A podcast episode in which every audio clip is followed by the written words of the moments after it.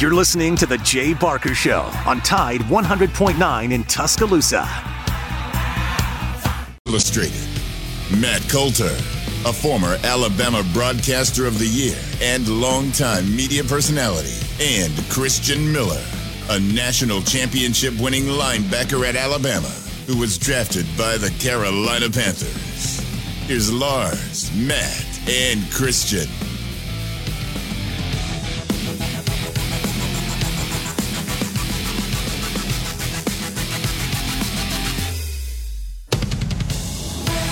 Clowney got, I think this was not one of our better performances tonight, but still good to come out with a win. You know, you got to give the guys credit. They got some stops and scored it when we needed too late. So, you know, Brandon was good in the second half, struggled early in the first half with only three points, had 21 in the second half. I thought, you know, Clowney got the hard hat again. So we've got different guys stepping up. You know, we need to get some other guys playing a little better, but so uh, Alabama's football team drops a couple of games. They're not in the playoffs. Boom! Here comes Bama basketball. And how? Proof positive of the last couple of games, they've beaten top 10, top 5 type teams. Memphis last night, Houston on Saturday. Uh, but they didn't play all that well. And when you cannot play well and still win basketball games, that's a big deal. Hey, welcome into Big Noon Sports. Matt Coulter along with Lars Anderson and Christian Miller as well. Lars, I want to get to basketball in just a minute, but I also want to start and focus, make sure everybody's keeping an eye on their weather radar. There is some stuff south of us. In fact, I, I just communicated with Tim Brando, who lives in Shreveport. The tornado that came through that area was a couple of miles from his home, and unfortunately, two lives were lost. Now, most of this system is going to go to Birmingham's immediate south, but you really never know. So, folks, we're used to this, unfortunately. Be weather aware because this is one bad thunderstorm, bad system, and if nothing else, it's just going to pack a whole lot of rain. So put on your galoshes. Yeah, I mean, do you remember the snowpocalypse? Yep. Everybody thought that uh, it was just the, the line was basically at Montgomery of where the snow and ice and, and rain was going to fall. Right. And it came up, uh, it bounced up all the way to Birmingham and uh, absolutely a, a, nightmare situation. And I know we're, we're not in that sort of weather uh, deal right now, but uh, yeah, stay weather aware. I mean, the, the conditions are ripe for bad things to happen, but, uh, you know, uh, I never want to be an alarmist when it comes to weather, but having lived through April 27th, 2011, having written a book about it, having I mean, the stuff happens. It happens. It, it happens, and uh, you never think it's going to touch you, and it certainly can. And uh, that's why you just need to be aware. And and here's the deal. And you've lived in Alabama long enough to know you get the feeling. There's yeah. something in the air. I don't know if it's humidity. Sometimes it's the light.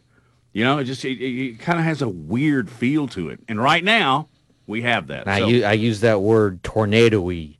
It's a it's a it's a, James Spann approved. It's a it is James Spann approved. I have talked to James about it, but uh, you're not going to find it in the dictionary. But uh, you'll find it in the dictionary of those who live in Alabama because we know what it means. Absolutely. So, and we'll keep an eye on it right here in our studios as well. Last night, Alabama hosting Memphis, a rather raucous crowd at Coleman, and Bama pulls away with a 91 to 88 victory. And I say pulls away, they never could pull away. You know, they get up three possessions, and then suddenly Memphis would cut it back. But they have won physical, physical back to back games with a victory over Houston and now Memphis. Brandon Miller only had three points in the first half. Lars had 24 total, so you can quickly do the math. And I really like watching this Alabama basketball team, but even though he was uh, wearing the the black and the blue, Kendrick Davis is a fun player to watch. I don't know how much you were able to see of this game. A little guard for Memphis had 30 points, and unless you're playing against him, he was just a real pleasure to watch. But here, Lars, here's the what do you want to call it? It's Alabama's preseason Amen corner. Houston, Memphis, Saturday right here in Birmingham. They take on Gonzaga. Nate Oats will beef a schedule up. What a schedule!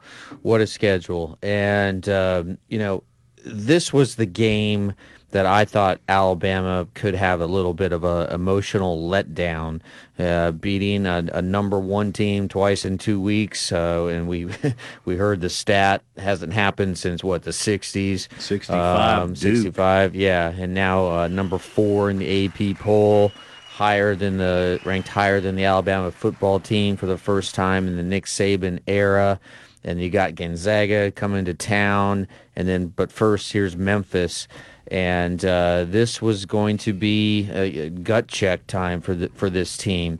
And uh, and you know what, the crowd was great last night, um, and uh, it really just it's exactly what Alabama needed uh, to get them to play to the level they needed to play at.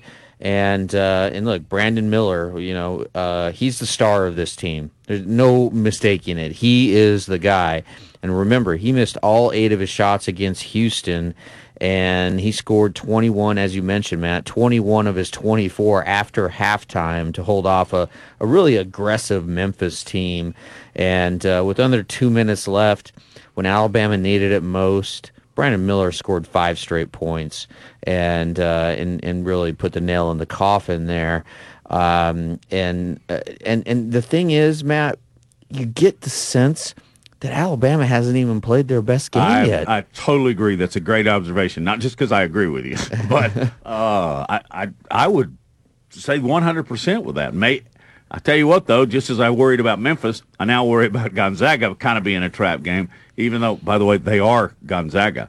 I saw watching on television, pan the crowd, and there was a tall, six four, really athletic looking guy with a had a construction helmet on. I think it was Christian Christian, were you in the student section I wearing was, that white Alabama construction hat? Was that you? No, I was not. I had a I had a you know a trucker hat on, but not a construction hat. But uh, I was there in I was there in attendance, and uh, it was a great atmosphere. It was a lot of fun, and uh, I agree. Uh, you know they they didn't look they didn't look great. It wasn't their best performance, but you know a win is a win, and um, I'm just really excited uh, the direction this program is headed.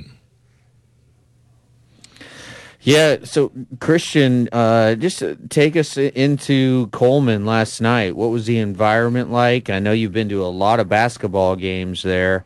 Um, and, and did the crowd help sort of spur on the team? Again, as I was talking about earlier, that this was a sort of classic letdown game after beating two number one uh, two teams ranked number one, and then you have uh, mighty Gonzaga coming into uh, town here soon. But uh, it, it seemed to me, just watching it on television, that the crowd really played a role in uplifting the players and, and getting them going.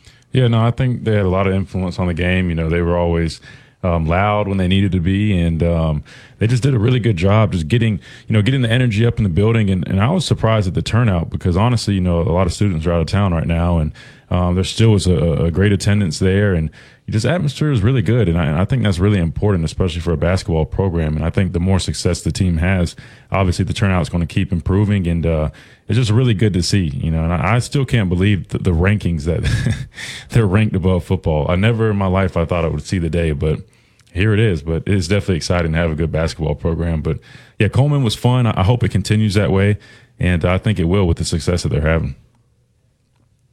Can you dunk? Of course you can. I, I can dunk, man. Come on. Now, I will say, you know, I can't do anything special. Um, I, I, I can throw it down nicely though. My brother though, he played basketball. He's the hooper, and he, he, man, he can dunk. He can do all the dunks. He He's special. I'll have to show y'all some of his some Christian, of his old clips. I, am just doing this off memory, but wasn't your vertical at the combine 38, 39? Yeah, it, my my vertical is a 38 inch vertical, and then my wingspan. The I more we talk about this, the dumber I feel. yeah, big big wingspan too. Uh, there's the longest of the linebackers of the combine. Yeah, I, am guessing he can windmill dunk. Can you 360 oh, no. slam yeah, 360. a hammer?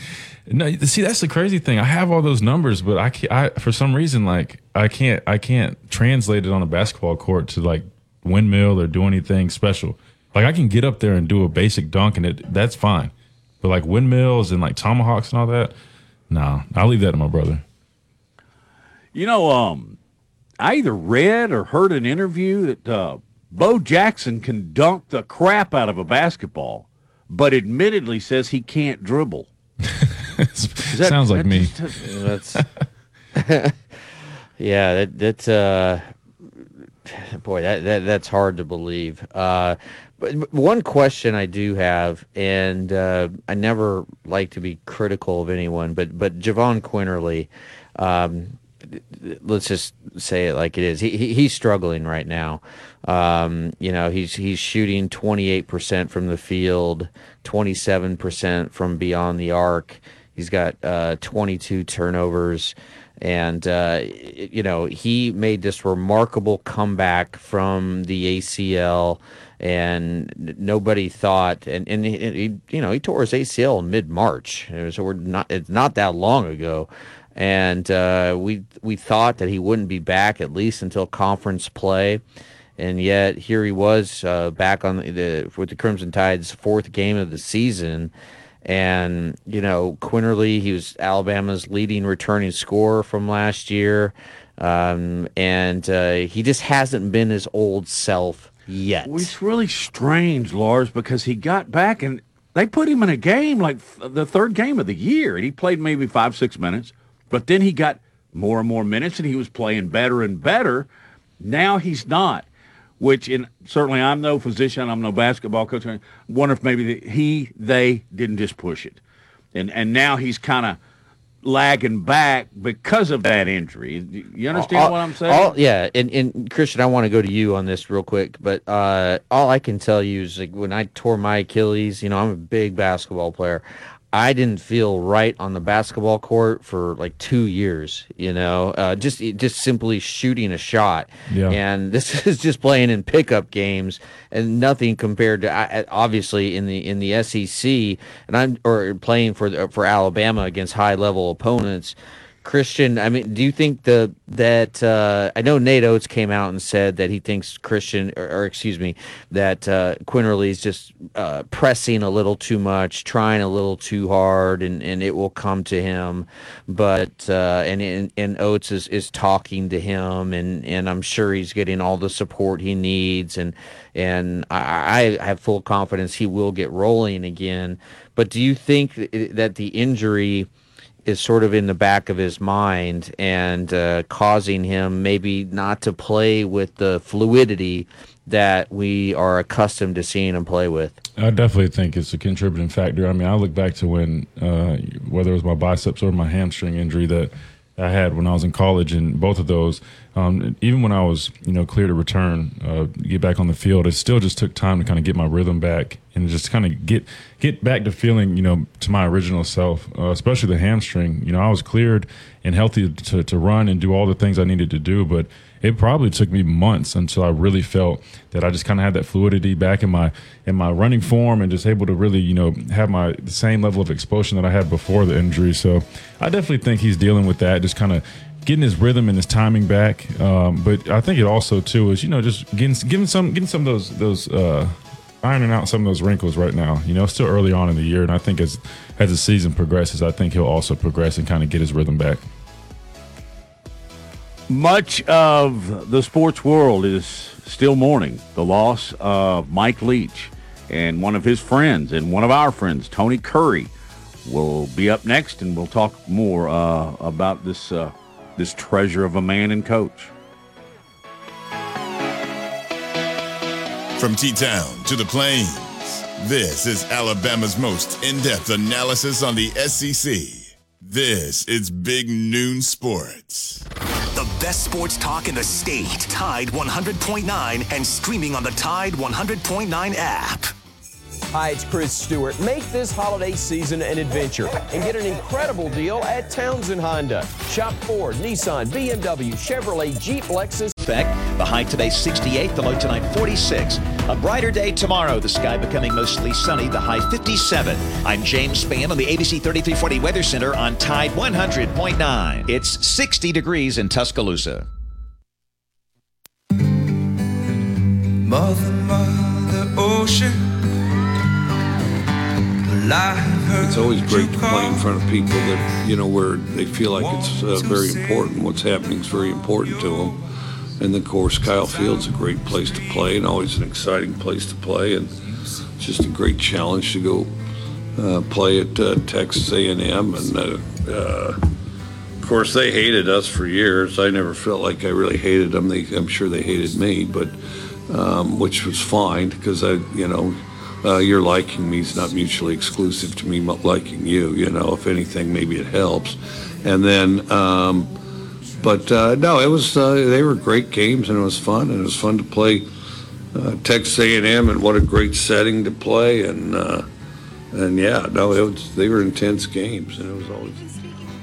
There you have more from Mike Leach, who we uh, sadly and tragically lost very suddenly. and joining us now to talk about that maybe some college football as well, but most notably Mike Leach is Tony Kurre, Tony Kurre Radio, and uh, appreciate you joining us not just Monday, but here again on Wednesday, Tony, to talk about Mike Leach. Um, haven't actually gotten we got your feelings, your emotion when he was still in the hospital, but how did it strike you? If I just may ask a blunt question. Yeah, uh, uh, when he passed away, uh, I did a, Facebook Live thing. It was kind of therapeutic for me. Uh, it hit me really hard, man. I, I, I, I, cried. I mean, I cried, um, and you know, I considered Mike a, a, a dear friend of mine, and and uh, certainly not his best friend. And we didn't spend vacations together, but he always texted me back. He always called me back, and to my recollection, and I may be wrong, and maybe you guys have gotten this, I cannot think of any other major coach in any major sport who's ever lost his life while he was still coaching a team.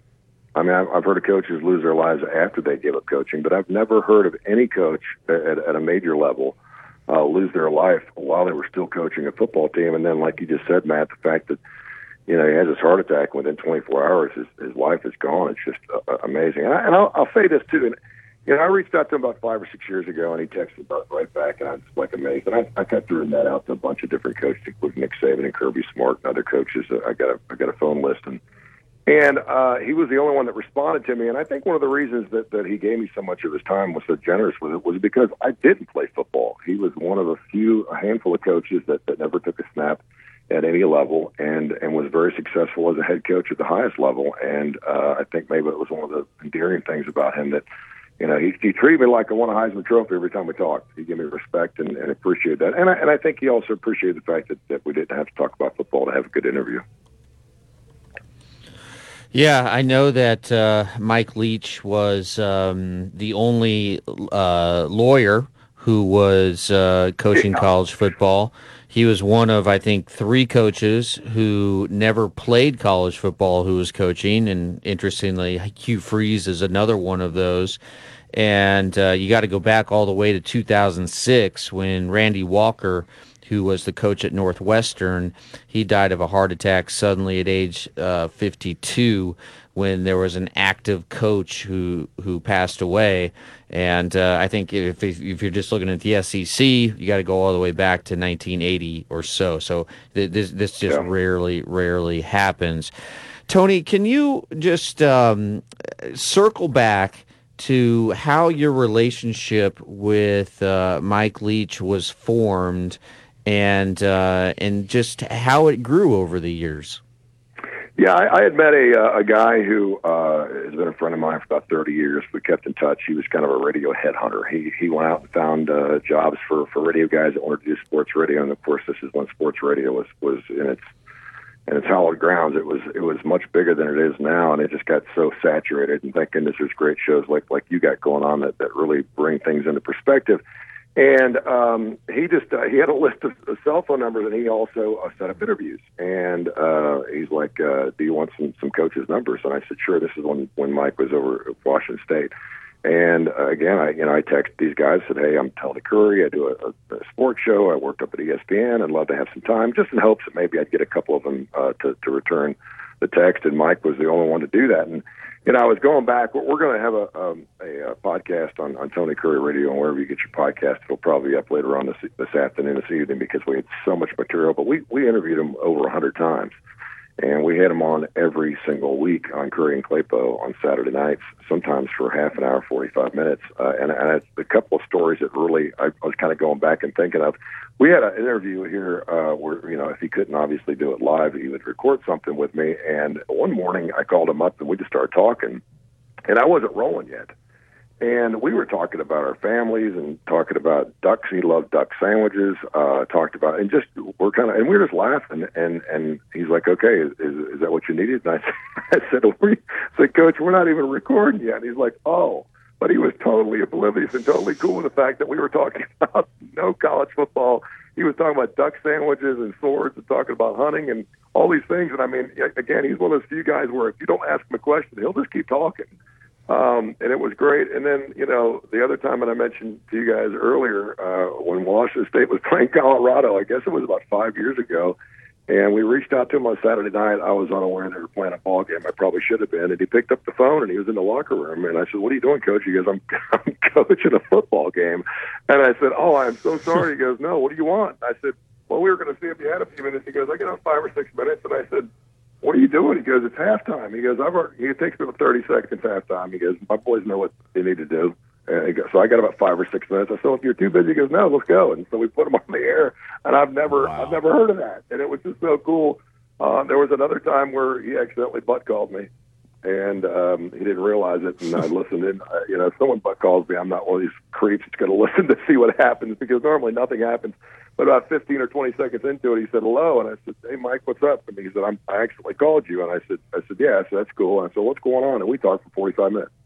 Um, you know, so he he just is an amazing guy. He was so quirky and so eccentric in his ways. He was so brilliant. Um, and again, just the way he was taken from us. I, I don't know if we'll ever have a coach uh, at any level like that. And you guys were talking about, you know, uh, how special it is to have a guy like that. You can't be like that uh, if you're not successful. And and you know, coming off an eight and four campaign, winning the Egg Bowl, and I, I thought what Lane Kiffin had to say about him was just really respectful and beautiful. The fact that he walked off a winner. Uh, and, and the biggest game of the year was just super huge for him, and and uh, so yeah, he was just an amazing guy. He was a lot of fun, and and uh, he's going to be really really missed in college football because I don't think there'll ever be another that broke the mold with him.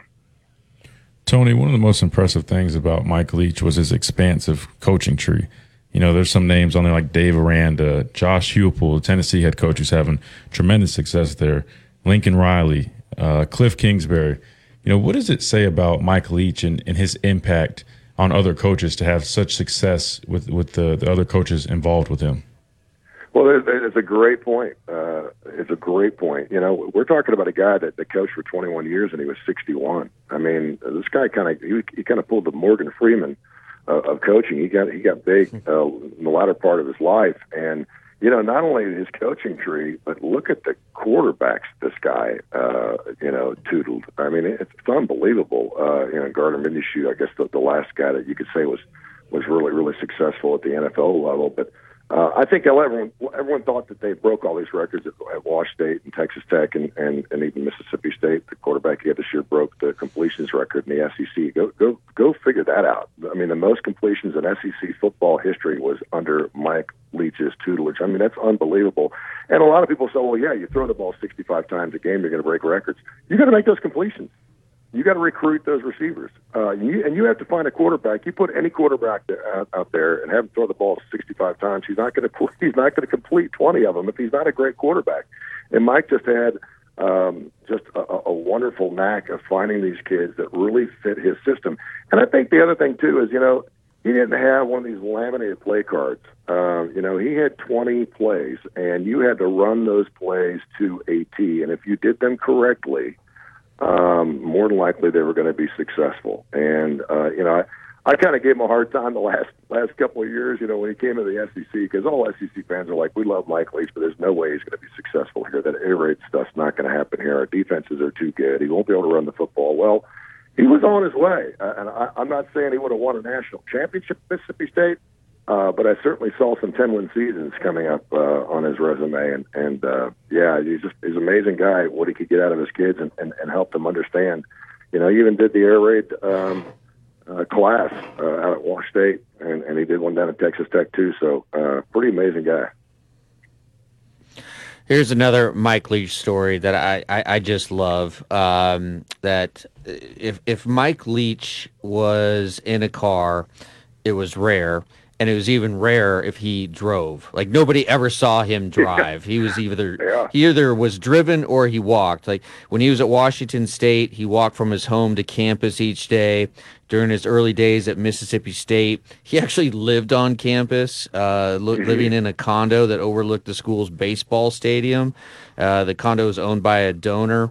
And at some point, school officials they asked him, "Hey, are, are you going to move out of this 900 square foot condo? All right, 900 square feet." And Leach replied, "Never." And but then, under strong encouragement, uh, he moved out and into a home a few miles from campus. So he couldn't walk, but you know what he did? He had graduate assistants and other support staff members drive him every single I day. didn't know that. Yeah, That's and classic. Uh, I mean, Tony, do you think Mike had a sense of just how how different he was from everybody else, and also how how fundamentally funny he was? I I don't. I think he knew how funny he was uh, because he saw a lot of his sound bites go viral, and I think he realized that. Uh, and, and everyone at that level certainly has somewhat of, a, of an ego. Uh, that that clip you played uh, coming into this break about you know it really doesn't matter whether you like me or not. I think that did play into it, but it was really difficult not to like him at some level, um, even if he was beating your brains out uh, throwing the football 65 times at a football game. Um, but he was, you know, and I mentioned this yesterday. He was such an all shucks kind of guy. I, I, he never raised his voice. I never saw him get upset, uh, even on the sidelines. Uh, you know, you, you see that puzzled look on his face. Uh, but he never really got uh, super upset with refs or football players or anything else. And I just think we could learn a lot from that because uh, he lived a, a very peaceful uh, existence. And uh, gosh, I just I just hate it for his family and, and certainly the way it happened. It just happened so suddenly, and certainly around the holidays, it's to make it more difficult. But uh, what an amazing guy, man! And again, I don't think we'll ever. The mold was broken when when God made him. I don't think there'll ever be another Mike Leach character in college football for sure. So during his walks at Washington State, he often encountered wildlife, deer, quail, rabbits, and uh, he saw a lot of rac- raccoons. And one of his walks, he tracked a, a raccoon through the snow. He went through a neighborhood. He saw the animal's tracks. He followed the raccoon, that raccoon for over half a mile. And he finally was asked, "Why'd you do that?" And Mike Leach said, "I wanted to know where that sucker lived." That's just atypical. That's Mike Leach. Uh, Tony, uh, sorry for your loss. Actually, sorry for all of our loss. Uh, appreciate it. Uh, tell everybody where they can pick you up these days. Yeah, just uh, search Tony Kurre Radio Podcast. It's Kurre with the K K U R R E, or uh, get the TKR app through Apple or Tony Kurre Radio on Android. You can listen to all of our great shows, and we'll have that special Mike Leach uh, podcast up uh, probably later on this afternoon. It's going to be all the viral stuff you never heard, uh, just uh, exclusively from our shows with him. And there's some great stuff on there about Matthew McConaughey, and we talk about piracy and his duck sandwiches, and everything else. It's just going to be a great listen. So you'll you'll have that available wherever you get your podcast. Thank you so much for your time, man. This has been therapy to talk about him like this. I appreciate you guys. Good. Uh, for us as well. Thank you, TK. See you soon. Talk to you soon. All right.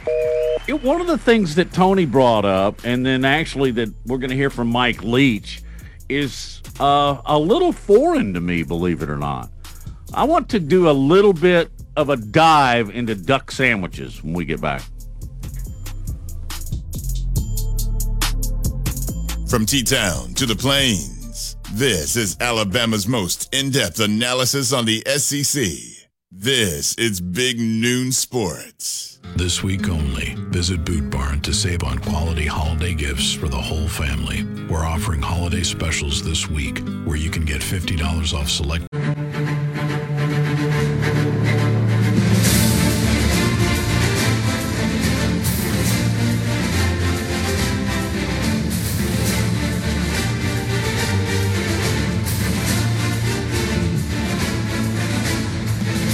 You were younger in life, so what's the kind of food that you're really digging now, and is it that much different than where you came from? I'll tell you, there's a lot of great restaurants here, like just incredible restaurants. Uh, one is WTF, where you get kind of the crab boiled, the shrimp boiled, yeah. a piece of corn, and Uh-huh. it was crawfish if it's crawfish season. Then you can select clams or mussels. That's and, and WTF stands for Where's the Food At? It stands for other things too, but it stands for Where's the Food At? And then um, and then uh, oh, the barbecue here is really good. I like. I mean, you can get in a 20 minute discussion with somebody if you ask them what the best barbecue is. Um, I think we actually sent you some ribs from from here. What is a duck sandwich? When I first heard you guys talking about this a minute ago, I thought, okay, maybe it's an acronym for something. Uh, I, I wasn't really sure, but it's actually it's a couple of pieces of bread with duck on it. Have you ever had one? Uh, heck no. Christian, have you ever had a duck sandwich? Uh, not a sandwich. No, I mean I've had like pan seared duck breast or you know duck jalapeno poppers, but not a sandwich. No. Uh, I've had duck. It's uh, it's a it's a little um, uh, greasy, not greasy. It's, it is greasy. Uh, but it has a very wild chicken game like taste. It's it. gamey. I like it. It's, gamey. very One, one time, a friend of mine uh, shot a duck and uh, served it to us at Thanksgiving. He came out to New York. He lived in Chicago. Came to New York, brought the duck with him, and uh, as I'm trying the duck, there's buckshot in it. Yep. so, You get that a lot with dove and quail, too. and now I know what buckshot tastes like. Oh. I haven't had it, uh, but I've seen pictures of it now. I think I, w- I would certainly try it, but uh, I uh, would not have uh, imagined when we were putting our show together. And earlier this week, we talk first of all I'm sad enough to be talking about Mike Leach, but uh, how did we get to duck sandwiches?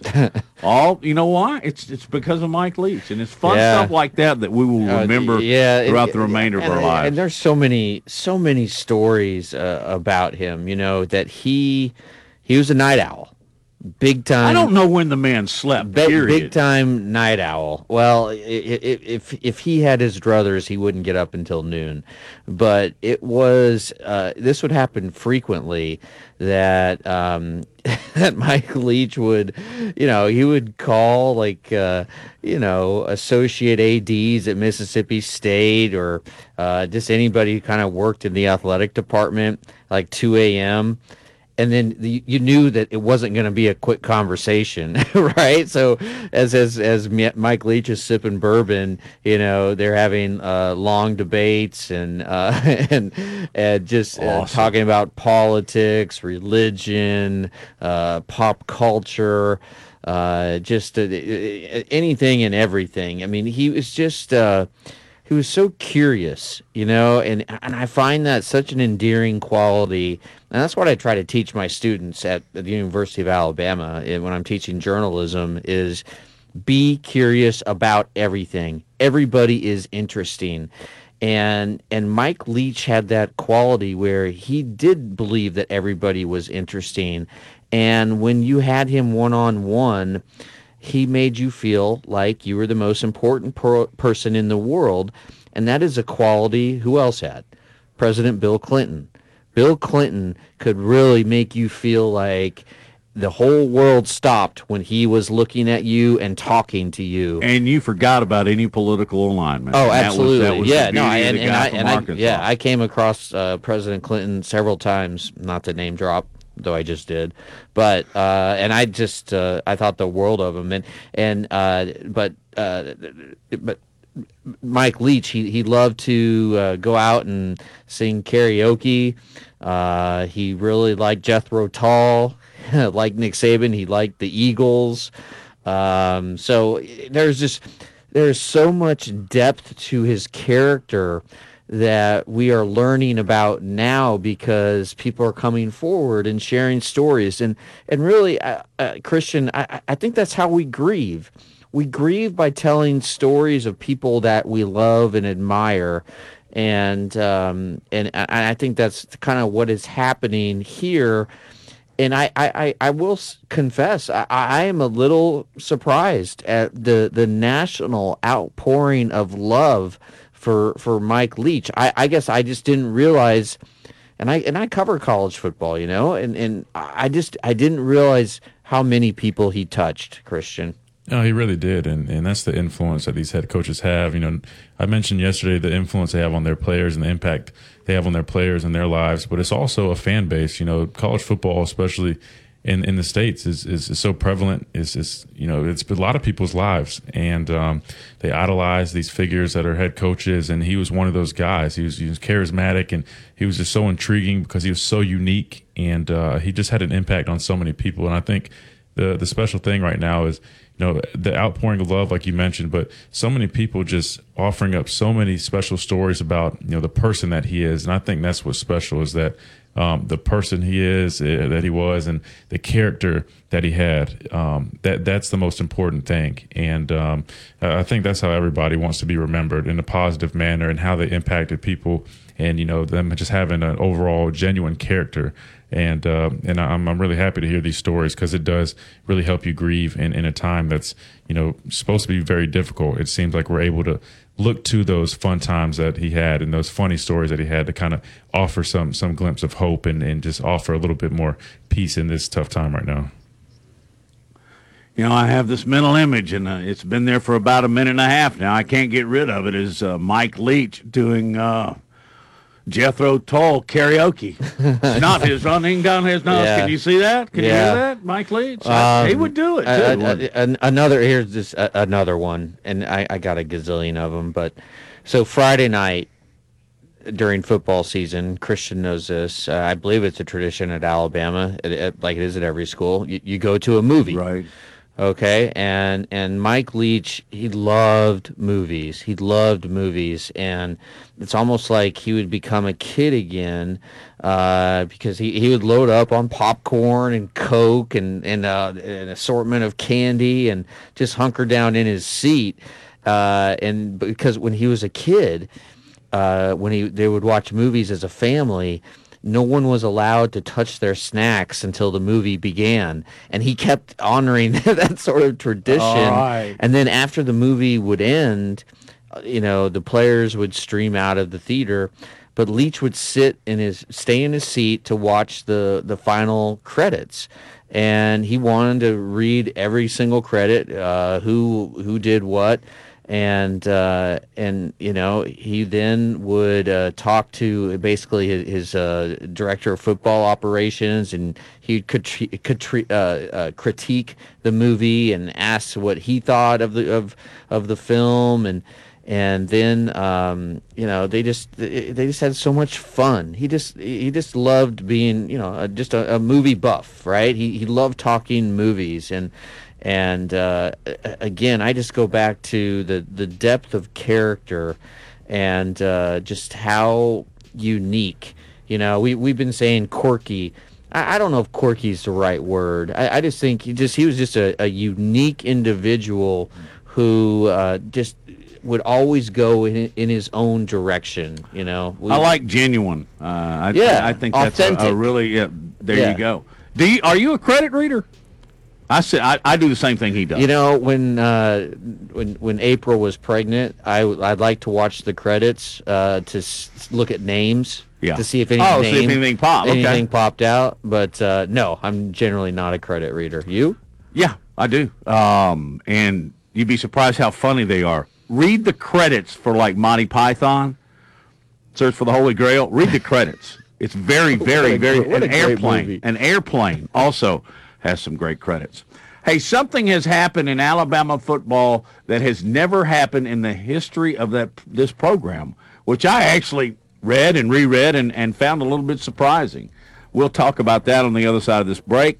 You're listening to Big Noon Sports.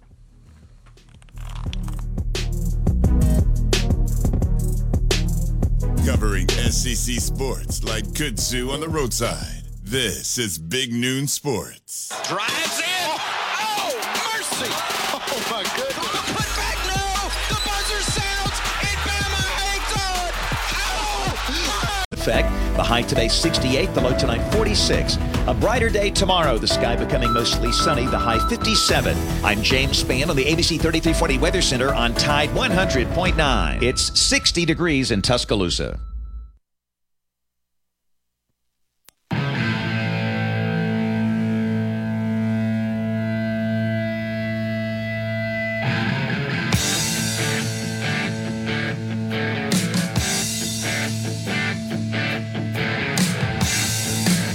People make up Big Noon Sports And we're broadcasting in Tuscaloosa, Birmingham, and the Anderson Gadsden area as well, and coming to a theater near you. All right, uh, I read this this morning. My eyes kind of popped out. It was a story on AL.com, and just simply said that Will Anderson is the first player in the history of Alabama football to be named unanimous All American in back to back seasons.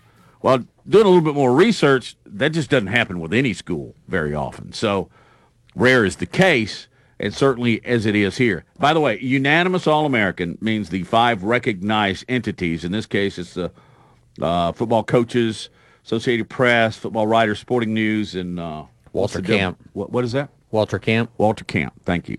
Um, but anyway, he was unanimous last year by all five, and then again this year. But it doesn't happen that often. And I started thinking, what about Derrick Thomas? Well, he was one, but not back to back. You know, in, in consecutive years, obviously. Um, and I started thinking, what about Derrick Henry? You know, I mean, these guys Heisman Trophy winners. Um, but this is the first time. Did that surprise you when I told you when we yes. talked about this a little while yeah, ago? Yeah, and uh, in doing a little digging, the the last defensive player in college football to have multiple unanim- unanimous All American seasons was uh, safety out of Tennessee, Eric Berry. Just Player. what a player! Player. Yeah, in 2008 and 2009. Um, Christian Todd McShay came out with his first mock draft, and and and McShay I think is is really good, really good. He's he's plugged in. He's a former player. He has Bryce Young going number one overall to uh, the Houston Texans, uh, which I think would is, is sort of a no brainer pick out of all the quarterbacks. That's who I would take. But how do you think Will Anderson will translate his skill set? How is that going to translate to the NFL? Well, first of all, he's he's been playing out of position a lot here um, at Alabama. They've they've they've utilized him, you know, all around the defensive line. Um, specifically, what I'm referring to is that you see him play a four eye technique, which, which is an inside shade on the tackle. Um, generally speaking, in our system, you usually have a guy who's probably 275 pounds plus playing that position. But in order for you know Alabama to not have to keep substituting to change personnel, they know that he's capable of playing it, even at his size, which is you know 245 pounds, which is definitely undersized for that position. But they know he's capable. Um, with that being said, at the next level, you'll see him play as a three-four outside linebacker if he's in that scheme, or a four-three uh, defensive end with his hand in the dirt.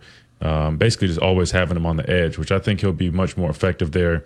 You know, he can rush from like a wide nine technique. He's not going to be having to deal with combo blocks or having to rush from an inside leverage and then try to get on the outside, which we've seen him do in college. So he's he's definitely going to have a lot more freedom in the pros, and uh, you know, he's just one of those old school looking players. You know, he's just a very physical guy. He loves contact. Um, got very strong hands. He's strong at the point of attack. He can play uh, play uh, the run. He can drop in coverage when you need him to, and he's obviously a really talented pass rusher, leading the nation last year. Um, I think with 17 and a half sacks.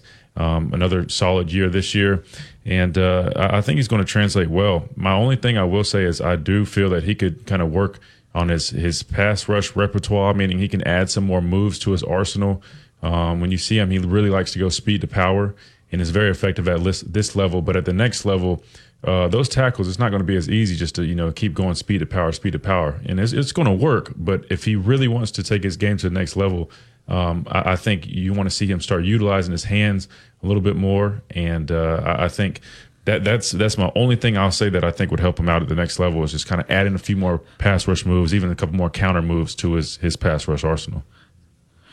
Christian, the last time we were hanging out, you mentioned to me that the offensive tackles in the NFL are so good that you can beat them, but they'll just like kind of nudge you with their hip, right, as you're getting by them, and that will push you away from the quarterback, right? Yep, that's exactly right, and that's that's what I'm referring to. You know, again, I, he's going to have tremendous success, and uh, that there's no question about that. But those are the little details that matter at the next level. Where and in the college level, you can get away with it here and there, but at the next level, you have to be pristine if you really want to finish with a sack. That's why we used to always emphasize, you know, sacks versus pressures. You know, you can work a move and you'll get that pressure, but if you want to finish with a sack, got to be pristine. Hey, some notes here. Uh, Jalin Hyatt, nobody surprised here. Tennessee, by the way, a unanimous All American, uh, will forego the Orange Bowl. Tennessee wide receiver. Quickly, who do you think? What program has the most unanimous All Americans in the history of college football? Nebraska, of course. No, no, no. no. Christian, you got a guess there? I would say Alabama, but probably not. You, no, Alabama 41, and a lot of them have come in the last 15 years. By the way, There we go. back back if with you more own a big. small to medium sized business that kept employees on payroll through COVID, you may have a big cash refund waiting for you. The Employee Retention Credit is a Welcome back to Big Noon Sports with Lars Anderson, Matt Coulter, and Christian Miller.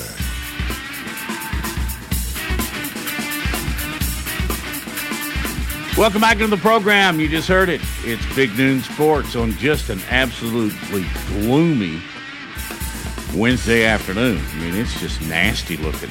And there is weather to our south, and there's weather coming into the Birmingham area as well. So keep your radar on, literally and figuratively, and um, we can get through this because Louisiana, Louisiana, Texas, Oklahoma, all not so lucky. There were tornadoes there. In fact, a couple of uh, couple of people, unfortunately, uh, were killed by a tornado that struck in the um, Shreveport area earlier this morning.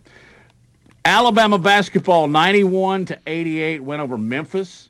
They've been very, very physical in back-to-back games with, and victories over Houston and Memphis. And now, guess what? Saturday they got Gonzaga. You want to see basketball tonight? Come join me. I'm going to go down to Bartow Arena, umbrella, uh, by raincoat and all, as uh, the Gamecocks of South Carolina will be taking on UAB. So that's uh, that's what we've got going on for right now as far as basketball is concerned. Matt, uh, you have covered Alabama basketball for a long time. It's putting it nice. Let's just say I, I was there when Wimp was an assistant. I go back to see him. And you used to yeah. do a show with Wimp. You know Wimp very well. Is this potentially the best Alabama Alabama basketball team in school history? Oh, my my immediate answer is it's just too early. But okay, you asked. Uh I know it's a ridiculous question to ask this early in the no, season. I mean you know it's a, it's a man, look, look at look at afternoon. We're gonna talk at about their, something. Uh, their resume, their resume. Well, yeah, and, and what's what's happening right here we're watching is just actually the the the magic of Nate Oats to be able to put all these guys on the floor for the first time. Sears never played with Clowney. Clowney never played with Miller. Um, and the, the veterans never played with these new guys. They're suddenly starting. Potentially, Lars, um, yeah, I think so. And the more I watch him, of course, everybody loves Brandon Miller. I got that. But Christian was there last night. Let me tell you something. This Clowney kid can flat out play. He can score and he can rebound. He can. He can do it all. You know, a really talented guy. And uh, I think that's what's so important for this team right now and their success is Nate Oats has just done a phenomenal job getting these guys in the program. And not only that is once they get there, he's doing a great job of getting them to buy in. You know, they have that that that blue collar mantra and they, they play like that. You know, these guys play aggressive. They play physical. They're running down uh, back and forth down the court fast, and you know they, it's hard for other teams to keep up. But you know, guys like Clowney, Brandon Miller, um, even Quinerly come back for that injury. Th- those guys have just stepped up uh, tremendously and, and really give this team a chance. And uh, you know, another big matchup coming up against Gonzaga. But you know, from what from what they've shown so far, I, I think they're more than capable of handling them. And I think this Memphis team was is better than last year's Memphis team. And last year, Memphis throttled Alabama 92 to 79. Yep. And Alabama, when they didn't have their A game, was able to win another game against a very, very good opponent. Um, I want to ask you guys about Mark Sears. How in the heck did Nate Oats find him? A transfer from Ohio? Well, he's from Muscle Shoals. Now, I don't know if that really makes any difference. Guess, guess uh, Oats is coached at Buffalo, so how would you know about a kid from Muscle Shoals? Yeah. I don't know. he became a. He's one of those guys that really matured after his high school years, good enough to get a small college scholarship at Miami. You're very familiar with the Bobcats, aren't you? Yeah. Um, and That's not Miami. flat- That's just Ohio Yeah, University. Ohio Yeah. University. Sort of- Um, yeah. That's uh that's where Joe Burrow's dad coached. Come on. In, but in, you in Athens, wasn't Ohio. Solich there? Yeah, Frank Solich Frank was Solich there. Yeah, there. it was. Oh, it man, was I'm doing a rabbit hole here Yeah, on you. I'm Nebraska light. Uh, yeah, half of their coaching staff was Nebraska. It's where Joe Burrow grew up. Come on, let's just all tie it together That's, here. uh, one hour and four minutes till Bur- Burrow. By the way, Burrow's playing the Bucs this weekend. Burrow v. Brady. Can't wait. That is some good stuff. And we're going to have one of their assistants on, uh, Rick Christfell, who was at UAB for a long time. He is now one of the uh, offensive coordinators. Yeah, he's a uh, tight ends, right? yep, and tight uh, ends and, uh, man, he was crucial in helping me uh, with uh, a, a season in the sun. And man, just what a nice guy, and he's just great on that staff. But uh, we're getting a little off off the mark. Christian, yeah, jump in, save no, us, no, take yes, a- no, I, I- I wanted to ask Christian. Um, one, uh, do you know Nate Oats personally? And uh, even if you don't, uh, two, what what most impresses you about Nate Oats? And and uh, just the ability to come in here from Buffalo and to man in a very short amount of time he has constructed he's doing what Nick Saban did right? At the at the very beginning and he's constructing team after team after team that uh, that is capable of beating anyone on any night No, he really has. And uh, to answer your first question, I have gotten to know him personally. I've spent some time with him uh, out on Lake Tuscaloosa. You know, he has a, a boat that he likes to go, you know, tubing and stuff with. And um, I've been out there with them. You know, he, he really enjoys the lake in, in his off time, and uh, just a very respectable guy. You know, always very nice when when I've seen him and been around him. But you know what I notice uh, most about him in, in his coaching style, it is almost Nick Saban esque. You know, he's very demanding of his players.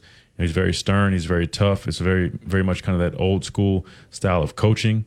And uh, I think that's what they've needed, you know. And I'm, I'm very impressed at how he's come here from Buffalo and just earned the respect of, you know, the fan base and just everyone down here. Everyone has, has embraced him and his his program and, and his staff and what they're doing. And uh, just the way he runs the program is so respectable. I mean, you look at it and you know the the success that they've had in, in his short time here, and being able to bring in the recruits and get these top guys in the program and develop them and uh, he's he's he's helped guys get to the NBA level, and he's just doing so many great things, and I love to see it because again, it, it almost kind of reminds me of the the Coach Saban style of coaching, that old school, hard nose, you know, blue collar system where guys just come in and get to work and they really grind it out. So. You know, I, I have a lot of respect for Nate Oats, and uh, I'm, I'm very happy to have him here in Tuscaloosa to help provide this product that we're seeing in Alabama basketball. You know what I really, really like, and I think it's very difficult to do, particularly at the college level, is you, you recruit guys basically on scoring, right? I mean, this guy averages 15 points and 11 rebounds. He's somebody you might like to have come into your program. All these guys are coming from schools where they were the big, big dog, big cheese number one.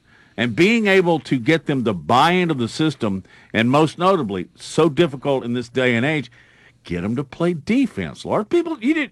I know, I know you. You didn't guard anybody, did No, you? I no. You just stood down in the corner saying, "Give me the rock, give me the rock, give me the rock." No, I did. But, uh, no, defense is not my forte. It's also one of those things that I really I don't want to catch a Christian Miller uh, elbow to the jaw in the lane playing defense. So you could I could see you could get roughed up pretty easy. Yeah, Uh, yeah. But you're a perimeter guy. Yes. You know, you know what? I, I don't see Curry. Uh, now he does play defense, but I, I'm I'm not going to go down But, that. It's one of um, the things I loved about Mike Anderson when he was at UAB. His first recruiting class, seven unbelievable players, all top of their class at their high schools, but they had to play defense or they sat. what I, I go back to the very beginning. What an inspired hire and a risk by Greg Byrne Absolutely. to hire some dude that none of us have ever heard of before. And and to come down here to the SEC and do what he's done is just uh, amazing. And, and Greg is a, a friend of the program. And uh, man Greg has always been so generous uh, with his time uh, with me. And he, he's spoken to my classes several times. And and uh, we need to get him back on the uh, on, on on our show here as soon as we can. But uh, Christian, just going back to this Alabama basketball team, is there one player that you kind of view as a X factor? Like if this if this one guy is on, Alabama is almost unstoppable. Oh, I got to go with Brandon Miller, not just because we share the same last name, but I mean, if you look at him, I mean, when he's on and and and he's actually, you know, producing like like he can, I mean, I feel like this team is unstoppable. The, the, good news is though he's had some off games, and they still had other guys pick up the slack, and they still were able to produce. But you, you look at this guy; he's so talented. Um, there's not much that he can't do, and you know I think he's leading freshman in the nation um, in his scoring averages, and, and he's just phenomenal. I mean, I, I think this guy is going to be um, known as one of the, the greatest basketball players to come through this program. So I definitely have to go with Brandon Miller. Is it uh, sort of a foregone conclusion that Brandon Miller is one and done? I think it's Oh, yeah. definitely. Uh, that was probably discussed in his recruitment. Yeah. uh, come come here for a year. Uh, it's not a dumb question. I mean, the guys do hang around, um, but I don't think he will. In fact, he may not be the only one. Uh, they got some freshmen on that team can really, really play. By the way, ten years ago, ten actually nine years ago, do you know where Nate Oats was? That's a very he- I, I'm guessing he was a math teacher at a high school. He, he was exactly Romulus High School. He was Michigan. basketball coach and a math. Is that Michigan? teacher. Romulus, It Michigan. doesn't say here. I think I think Romulus. Where- hey, I think I've been there before. Our believe scholar is. Christian Miller. Where is Romulus High School? Romulus, I'm looking at it now. It is in Michigan, I believe, or Yeah, it's in- uh, yeah, I think around yeah. right outside Detroit. It looks like maybe. you know your Upper Midwest. Yeah. It's, Like you but it, but it's not in should. it's not in the the UP. You know Uh, the you know the UP yeah, is it's the very very top near yeah, Canada, It's right? the Upper Yeah. Peninsula of uh, Michigan. I've only been there a couple of times. I didn't It's like beautiful. it. I mean, oh, it's, yeah. it's ex- it's basically an extension of Canada. I mean, it, it is just gorgeous. But uh, yeah, and and, and it, it's interesting. I, I think Nate Oats almost incorporates mathematical principles into how he uh, strategizes and, and, and the philosophy that he uh, employs uh, just about hey uh, about uh, three pointers and and and uh, and one last note and we all know this. He plays a style that is attractive to young kids all around the country Bingo. Bingo. Uh, he's a great There- hire. There's a lot of talent here in this state and within the 250 mile radius of Tuscaloosa. Uh, John Brady is going to join us. A blast from the past. He used to come on our show every week when he was at Samford, and then when he got to LSU, he got big time. So he come on came on our show every other week. Funny guy, really good basketball coach, and we're going to ask him about Alabama, UAB, and Auburn on the other side of this break.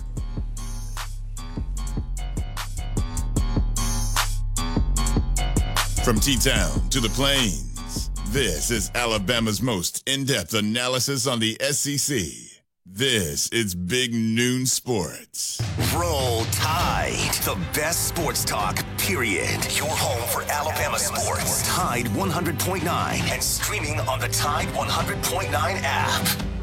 Football is back, and no one does it better than the sportsbook at Golden Moon Casino. This season, you can watch the games with nothing on the line. Boring. Back. The high today 68, the low tonight 46.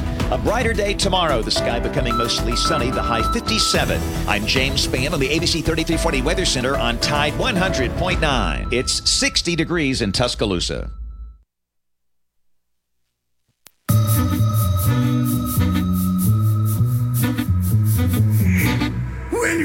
To the garden. Back on Big Noon Sports, Matt Coulter along with Lars Anderson and Christian Miller. Joined now by the one and the only, John Brady, who's head basketball coach. We got to know him here in Birmingham when he came in and coached at Samford. Very, very successful years there. Then he went on to LSU where in 06 he took the Tigers to the Final Four, which is just that was one of my favorite runs of any basketball team. And he joins us now. I don't know. He's probably uh, sitting around eating Cajun food somewhere. John, it's Matt and the gang. How are you? I'm good, Matt. I'm, I'm, I tell you, I'm sitting in New Orleans in my condo, and they got tornado warnings all around South Louisiana right now. So I'm hunkered down a little bit. Oh, yeah. And uh, there have been uh, some some tragic stuff coming up. Uh, I guess north of you, up in Shreveport. So we're all keeping an eye on the Yeah, weather. Stay safe. John, uh, just let's just start with Alabama. I'm assuming you watched a little bit of their game with Memphis. Um, how good can this team Oh, be? I or watched. I watched. are they already? I watched the Texas game as well. Well, your thoughts on Alabama? Uh, shoot, I think I think they're loaded. I, I I got them right now. From what I've seen, I got them right now as the best team in the league, and and uh, you know I think they got two for sure, maybe three pros on that team. I'm talking about legitimate guys, not these kind you got to say, well, maybe maybe if he does this. I think they're three legitimate, two legitimate. One is probably going to be, and and uh, they're long, they're athletic. Uh, Coach Oats has got them playing hard and trying to defend. Uh, it's hard to score around the goal because of their length, and they shoot it well enough. Uh, so I think they're very, very talented. And the schedule that Coach Oats has played, you got to take your hat off to that. I never had enough courage to play a schedule that tough this early. So they they've got a lot of good things going in Alabama, and you know the Gonzaga game will be a good one to watch as well. Coach, thank you so much for joining us. Um, can you give us your analysis of the style of play that Nate Oats uh, brings to Alabama? wide open. Uh, nothing real restrictive about it. I mean, they, they the way they play is obviously the way they practice, and the way they practice it to play it is is obviously the philosophy that he has. You know, uh, shoot threes or shoot layups. Uh, so, or and drive the ball and get fouled. And they spread the floor. So, you know, it's a it, it's it's a style that the fans really enjoy. Uh, as a head coach, you've got to have the right temperament to sit there and, and, and go through some maybe droughts of scoring and maybe a couple of bad shots. But uh, that's what he believes in. That's how he's going to play. And I think now, uh, in his third or fourth year, whichever this is, he's recruited to that style, and he's he's got a collection of players that are that he's all responsible for. And I think they're playing the style of play that he wants to play it's exciting and, and when the ball goes in behind the arc, I mean it's an exciting way to play the game. But there are moments where you might miss five or six in a row. But Alabama's a type of team with his philosophy. They can all also string together twelve or fourteen or fifteen straight points in a short period of time and get the momentum back. So it, it's a it's a different way to play, but it's a exciting way to play, and it's something obviously that Coach Oats really believes in. Coach, Alabama is led by you know, freshman sensation Brandon Miller. Could you talk a little bit about his impact and what you've seen out of him this year? Well, you know, I had I, I would rather see teams up close and personal. I've just seen them on TV, and you know, the thing that the, the first thing that pops in my brain is Kevin Durant. I mean, he's something like that. He can shoot it, he can run, he can block shots, he can score with his back to the goal. Uh, you know, he's just he can just do a lot of positive things, and and he he's going to play at the next level at some point. I know Alabama fans want him to hang around, but uh, you never know about those kind of guys.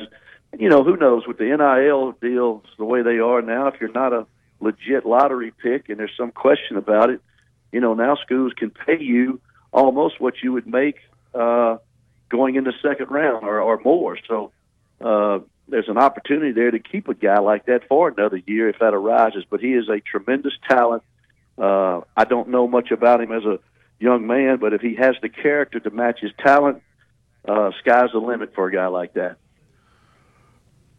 John Brady is our guest, LSU, Samford, Arkansas State basketball coach. John, I want to uh, take us back about 15, 17 years ago when you were at LSU and Gottfried was at Alabama.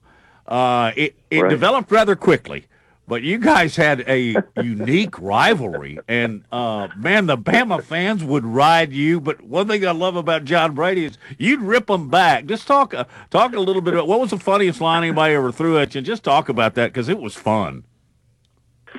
Well, I don't know how that developed. You know, I guess uh, you know our personalities may have been somewhat close. You know, he, he's competitive. He likes himself a little bit, and I'm the same way. You know, I I'm competitive. I kind of like myself, and uh, you know, we just we just got after each other and had some really good games. And and uh, you know, I, I I remember one when, we, when they beat us over here, and one of their players jumped up on our scores table uh, in Baton Rouge, uh, like they'd won the national championship. And after the game, uh, I said something about uh, Mark, you know, or, or at, at the press conference. Then when we came to Alabama, all the student body had shirts on that says Brady sucks.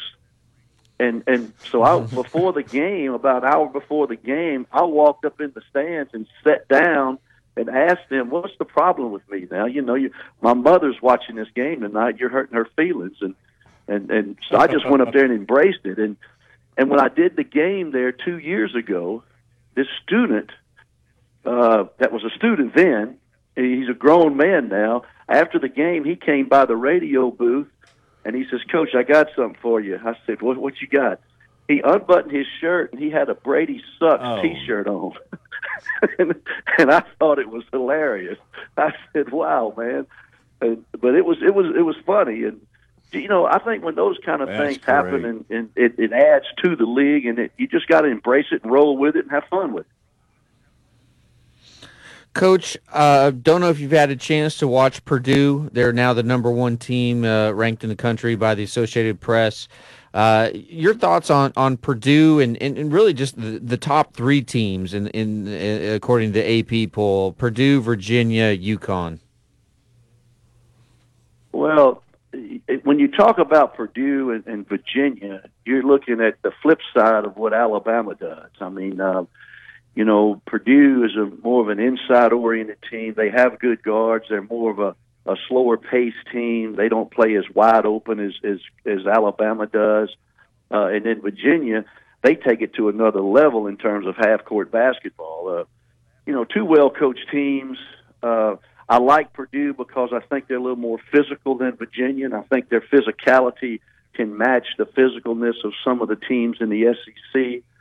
Uh, you know, in fact, that's funny you say that because I I picked Purdue to be maybe a Final Four team after I saw them on TV a couple of times, and I hadn't seen these teams up close and personal, uh, which which sometimes makes a difference. But I think they're very well coached, and they have the inside game plus the guard play and the physicality to to, to, to advance far in the tournament. Virginia has done it before, well coached. UConn is a surprise team to me. I wasn't very familiar with them, but I, I saw them play one time on on television, and the thing that strikes me, they're closer to Alabama. They're not Alabama, I don't think, but in terms of the way they play with the athleticism and the length, I think UConn is, is more like Alabama than certainly uh, Purdue or Virginia.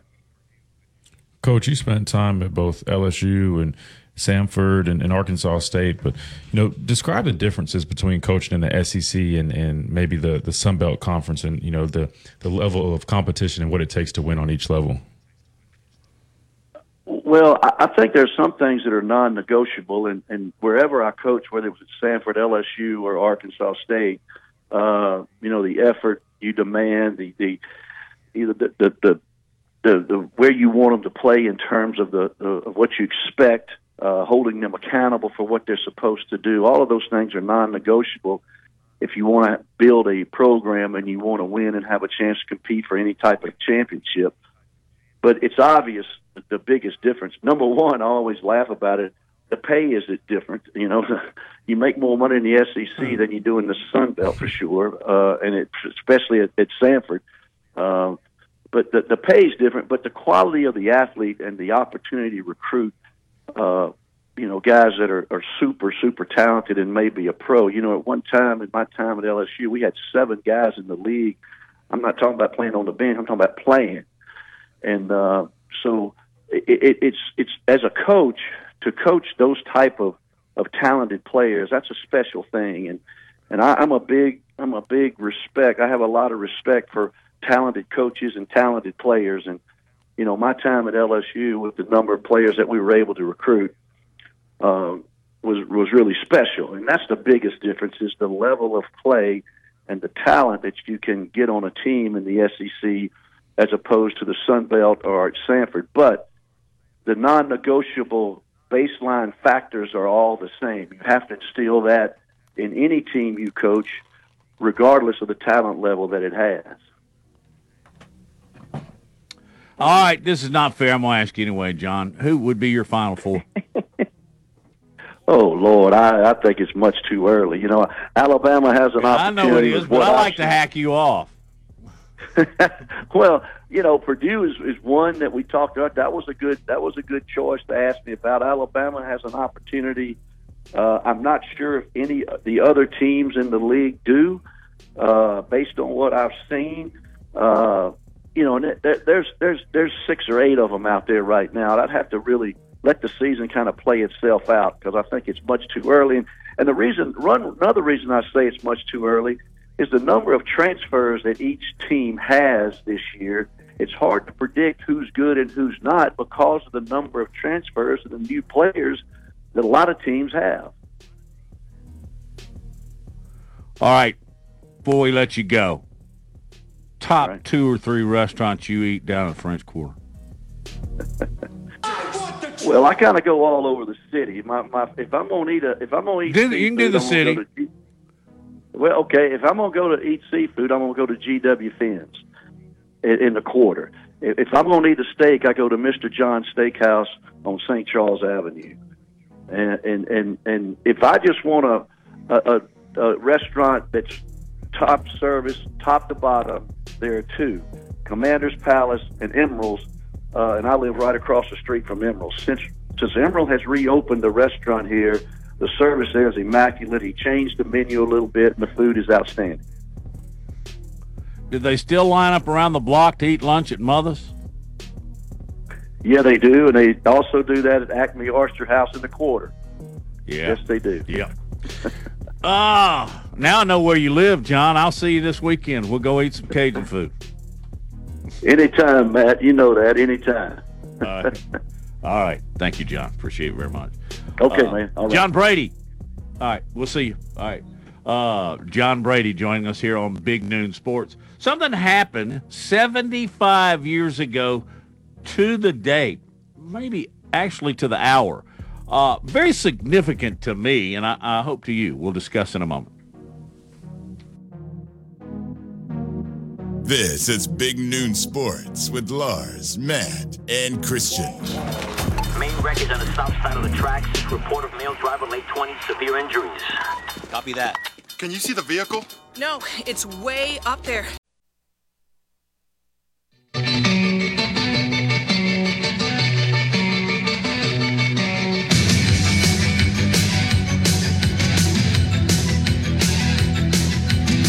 Y'all keep an eye on the weather, okay? It has uh, caused some problems, to say the very least, in Oklahoma, Texas, and Louisiana. So, y'all keep an eye on James Spann. Matt Coulter, Lars Anderson, Christian Miller on Big Noon Sports. 75 years ago, a guy named Bill France, who we now know as Big Bill France Sr., who passed away several years ago, got 35 prominent businessmen together in the Daytona Beach area and founded Lars, a sport that you covered for SI for what, 15 years? Mm-hmm. About that, yeah. NASCAR. Um, literally. He was a brilliant marketer. I mean, absolutely. That book's written about what he did. Did you ever get a chance to meet him? 'Cause Yeah, a few times. Yep. Larger, uh, larger than life figure. You know, um, a, a lot of Bama fans will go, "Oh no, you're kidding." He was uh, Bear Bryant like in stature, and when he walked into a room, everybody stopped talking, just like when Coach Bryant did. Um, but boy, he was he six five. He's a big man. He was he was a large man, and um, his success is well documented. Okay, so I want to do a follow up on a story that I had talked about earlier this week, and one that is uh, near and dear to my heart. And uh, it's a, another tragic story. It's about my friend Grant Wahl, who uh, we worked together at Sports Illustrated for about 15 years. We grew up together at the magazine. Uh, we loved to, uh, we played a lot of pickup ball together. Uh, we played on the SI basketball team where we would play, uh, we were in a press league and we'd play the New York Times, the New York Post, and and and those those dudes from ESPN who we loved just to wax them. That was uh, very enjoyable. Uh, but but so Grant, uh, he was only 49 years old, and uh, on early Saturday, uh, he was covering the World Cup over in Qatar, and um, he was in his seat in the media center, and he just slumped over. And uh, I've I've talked to the person who was sitting next to Grant, and it was just a, a sort of a horrifying scene. And uh, right away, emergency workers uh, attended to him and treated him for 20 to 30 minutes before they took him away on a stretcher. And and apparently, uh, according to what I've heard and, and learned, uh, that when they took him away on the stretcher, they, they covered his face. And so that's not a good sign. Um, and then his brother, who's back here in the United States, um, once he found out about it, um, he thought that uh, there was something nefarious.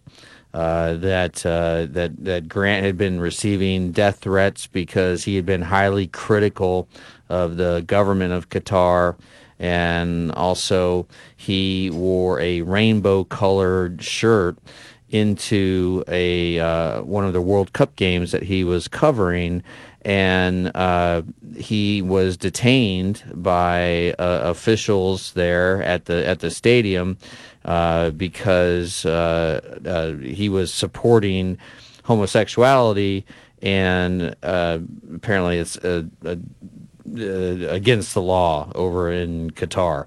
And so, and, and his brother, who uh, is um, openly out, and uh, his brother thought that he, uh, that Grant was um, essentially assassinated. And so he, he posted a, a video, and, and I know his brother quickly regretted it because he, you know, he was just speaking out of emotion and, and shock, and and uh, but nonetheless, uh, it, it raised the sort of red flag among a lot of people all around the world. I mean, all around the world. The world is watching this. It's it's the lead story on ESPN. It was uh, it was on uh, uh, MSNBC, CNN, Fox today. Um, Grant is being talked about, I'm, and I'm not exaggerating here. From uh, in, in in the the Far East to South America uh, to Africa, throughout Europe, because he was the preeminent soccer writer, and uh, in in the United States. And um, his uh, finally, Grant's body uh, was returned to the United States and uh, his, his wife uh, Celine, just a, a, a sweetheart of, of a person, um, eh, who is also a uh, infectious disease expert and has served on, I, I- believe, both the, in, in the Trump administration and the Biden administration about COVID. Um, she uh, informed everyone that after the autopsy was done on Grant, that he died of an aneurysm in his heart, and uh, there was no foul play whatsoever, and it was just a, a natural cause. And um, and that Grant had experienced chest pressure uh, shortly before his death, and that really represented the initial symptoms of what was going on and uh, there was you know no amount of CPR or a defibrillator uh, could have saved him. I mean, when when something like that happens, it's just uh, it, it, it it's uh, it, it's sort of you can't you can't bring somebody back to life, and so. Um, you know, a, a, a lot of us at uh, who um, worked with Grant at Sports Illustrated, and uh, you know, in the mid to late '90s. Um, gosh, we just had so much fun in, in Manhattan together, and um, you know, we're struggling with this, man. Like he he's he just turned 49. He just had his he just had his birthday, and it, it just uh, boy, when somebody dies and you don't think it's their time it, it, it just uh, is crippling, you know. And then to get the the news, uh, you know, personally of, of of Mike Leach, it's just like what what's what is happening to this world here. But um, you know what? It's just they say Day it's, time, it's, the, it's the cycle. It's the cycle that we're all going to go through as human beings. All so, but anyway, I, I just wanted to No, I just wanted to get that out there. and, and um and, and we need to make sure that the record is set straight on that particular case too, because quite honestly, I wondered too. It, it did make you suspect, but uh, God rest his soul. Hey, uh, we've been talking a little bit about All Americans, particularly Will Anderson. So when we come back, we'll talk about one that you love and one that you didn't like so much on Big Noon Sports.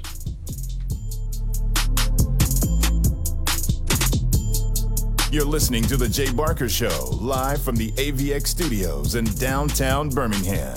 Roll Tide. The best sports talk, period. Your home for Alabama sports. Tide 100.9 and streaming on the Tide 100.9 app. Get it, slip it, cuff it, check it. Talk to doctor now and share it. I get it, slip it, cuff it, check it twice a day. I get it. Slip it, cuff it, check it in the Effect. The high today 68, the low tonight 46. A brighter day tomorrow, the sky becoming mostly sunny, the high 57. I'm James Spann on the ABC 3340 Weather Center on Tide 100.9. It's 60 degrees in Tuscaloosa.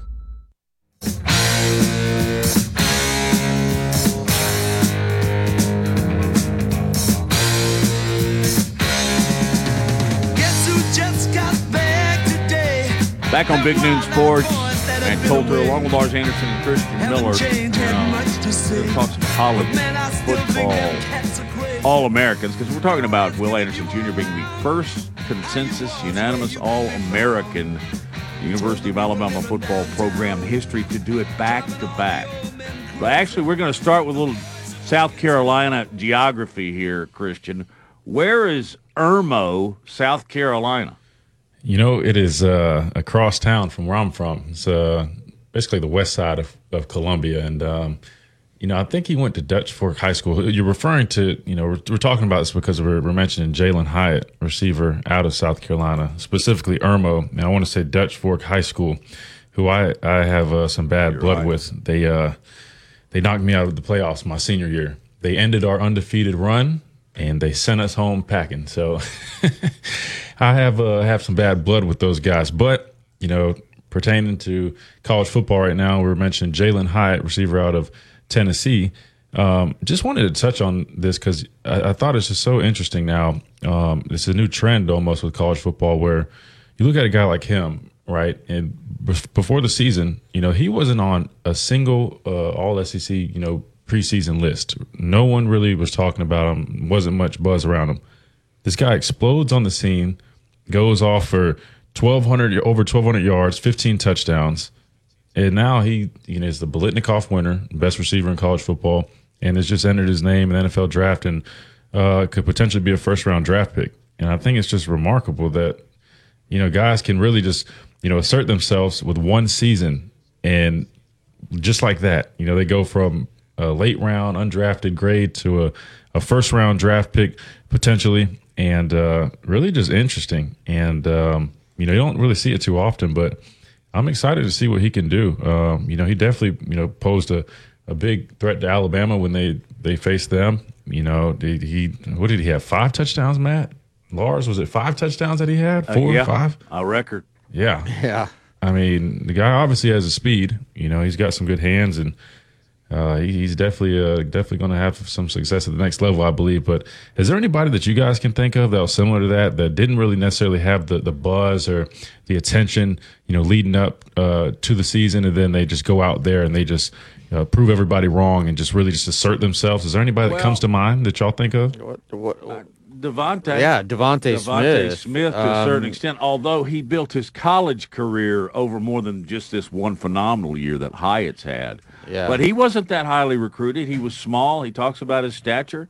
Um, Hyatt. Hyatt he- he- wasn't uh, even recruited by South Carolina Yeah, he, Clemson. he lacks prototypical NFL size. He's Except- si- six foot one seventy five. Except for mm-hmm. one thing. 175 pound wide receiver. I mean, Christian, really quick. DeVonta's He didn't weigh any more than that. 175 pound wide receivers last long typically in the NFL. You know they can. It's just a, a matter of their durability and being able, being able to withstand. You know the, constant hits that they're, they're going to take. I mean, you look at it now. You got guys. DeVonta Smith's having great success, and you know, again, like you guys mentioned, he always was you know labeled as undersized, which he is. But you know that everybody just counted him out, and he's he's con- continuing to prove people wrong. Uh, you look at Marquise Hollywood Brown, um, who's with the Cardinals right now. Spent time with Lamar Jackson he's probably a lot smaller than than DeVonta Smith, and you know he's holding up just fine. So you see it uh, a little more. It's a little more common in today's game. You know, you definitely probably need to pro- protect yourself and take care of yourself.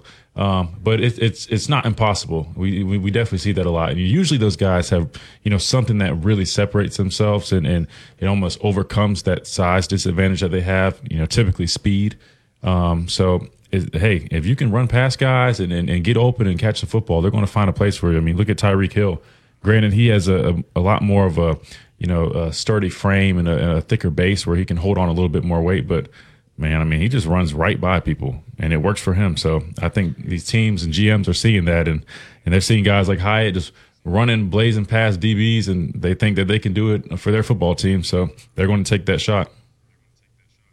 And your buddy Levi Wallace kind of that way uh, Oh, yeah. on the other side of the football? That's right. You Levi definitely is also I undersized. don't ever remember hearing about him. Yeah, and well that too. yeah, no. Uh, Look at him. What he's walk on at Alabama. fourth year now?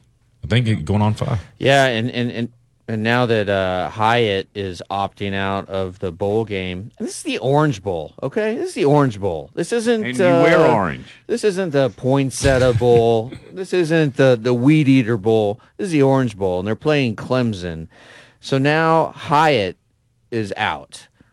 Who else is out? Hendon Hooker, but that's due to injury. He's out. Cedric Tillman, fellow star receiver, he's out. So Tennessee is without its best, its three best players on offense when they take on Clemson, and it's just it it, it devalues the game. Uh, and I, look, I understand why these two wide receivers are doing it.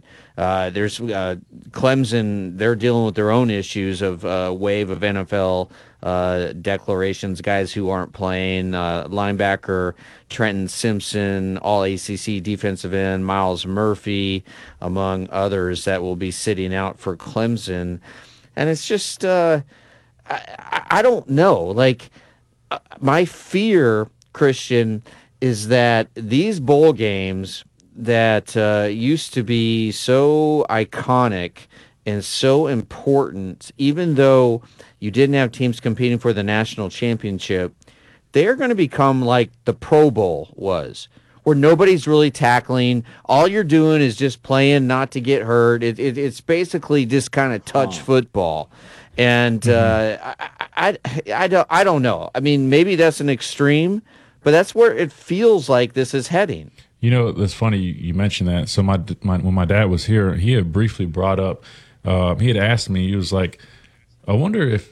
And this is just a hypothetical, but he was saying with all the declarations, you know, for guys opting out to go prepare for a draft or, or whatnot, um, he was like, "What if they just played the bowl games to start the next season?"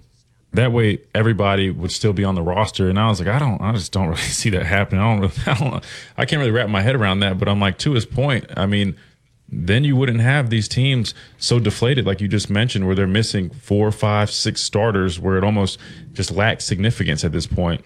I mean, again, I think the expansion of the playoffs will um, be a huge factor in bringing a little more relevancy to some of these other games, but still, um, outside of the, the you know soon to be 12 team playoffs, or those games probably still will um, follow the trend of having um, you know the least significance now. So I don't know. What are y'all What are y'all's thoughts on that? Though playing a playing a bowl game to start the season that way you have your whole. I think you're. I think your dad might be onto something. To be honest, I mean, because the the way we're going now, it's it's not working. And and Nick Saban warned of this a long time ago. He's like, we're going to just absolutely devalue all the other bowl games, other than the ones that are involved in the uh, four team uh, uh, college football playoffs, and that is exactly what has happened. And I, I don't know what the remedy is. Uh, like you said, I uh, the the uh, advent of the 12 team playoff will help but um, I don't know. I think Let's play everything. bowl games in the spring. Everything That's how you be- culminate your spring practice as you take on Clemson. Ah, there you go. Spring I- game is a bowl game. That that that's an idea. Um, But it almost seems like these guys don't even want to play the game. I mean, Well, not not we- just them, but like uh, other other guys on. well, the and, and I think what also happens is there's a excuse me, there's a huge domino effect. Now, I think it happens within teams, and I think it happens across college football. Oh, he's going, I'm going. Christian Lars is going, McCaffrey. I'm going. I blame Christian McCaffrey for all of this because he's the first one who did it. Hey, uh, wonderful show, guys. Thanks for stopping by. Let's do it It's a tomorrow. Point of phrase from Ron Burgundy. Hey, uh, see you soon, Christian. Yes, Y'all sir. be good. Have Sounds a great good. day.